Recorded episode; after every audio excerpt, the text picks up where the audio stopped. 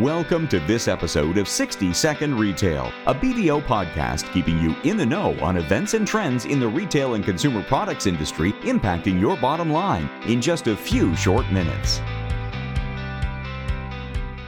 Hello, my name is Natalie Cutler. I'm the national leader of the Retail and Consumer Products Industry Group at BDO USA. Today, we are joined by Karen Baum, ESG Service Leader at BDO USA, and Karen is going to be our tour guide over the next few episodes in another mini series that's dedicated to a really important topic gaining a lot of traction in the retail sector, and that's ESG. Welcome, Karen. Thanks, Natalie. It's a pleasure to be here. Great. So, Karen, before we get into some of the more specific questions surrounding this topic, could you please explain to us what is ESG? Why is it important for retailers to pay attention to this? And probably most important, you know, why is it important for them to incorporate this into their business strategy? Sure. Thanks, Natalie. So ESG is a big topic, and so let's start at the top. So the E, the S, and the G stand for environmental, social, and governance.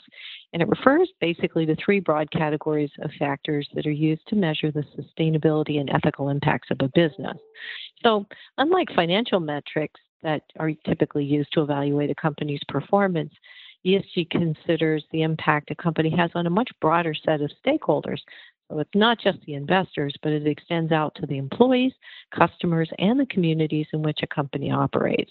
And so this is a very different focus. So if you think about this in the context of retail, having an ESG strategy is very important because consumers are paying attention to ESG on a number of fronts and are, in fact, willing to pay more for products that are aligned with various sustainability causes.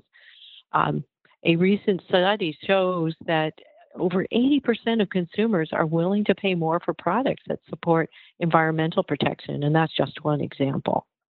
Great, great. And, and based on what you've just shared here, this is an in depth and certainly a multifaceted topic. So I'd like to start to break it down into the different components. And, and today, let's start with the letter E in ESG. Can you talk about some of the environmental concerns and, and how they impact retail?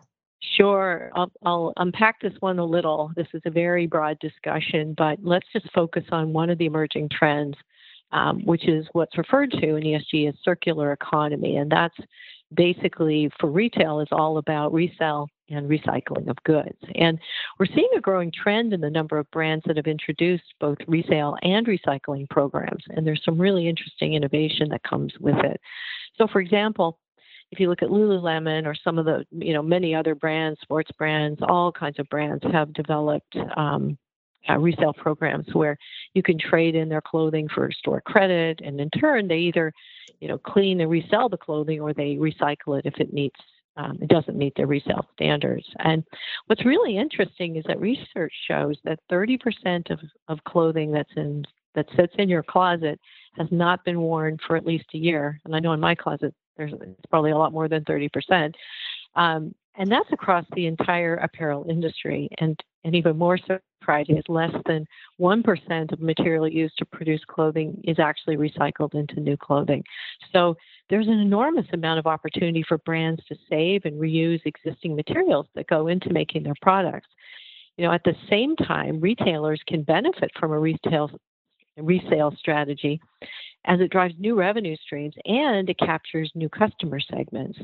And in fact, several brands have reported that their resale business is growing in some cases more than 10 times faster than their regular re- retail business.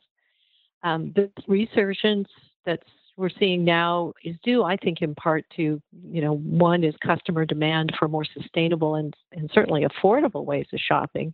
But we're also seeing a number of advancements in the technology that powers these resale, resale platforms it's just a great opportunity um, for retailers and brands alike to reduce environmental impacts of the products they sell while reducing waste by extending the life cycle of a product. So, that said, while resale helps to extend the life cycle, recycling programs are ultimately more effective at reducing the carbon footprint of a product. Um, resale uh, programs Re- recycling programs are more complex and require uh, much more investment than resale, yet Apple, Adidas, Patagonia, and a host of others, uh, as well as new brands that are entirely made from resale materials, um, are creating net new products. So, you know, it's a big area. Uh, it's exciting, and there's lots of room for innovation in this space. Absolutely. Those are some very, very interesting and incredibly surprising uh, statistics that you shared with us. Thank you, Karen. And if you have any questions for Karen or just need guidance as to how you navigate your own ESG strategy, please reach out to us using the Contact Us form on our podcast landing page. And that concludes this episode of BDO's 60 Second Retail Podcast. Don't forget to tune in for the next episode. To find more information on our hosts, guests, BDO services, or listen to previous episodes of 60 Second Retail, please visit www.bdo.com slash 60-second-retail.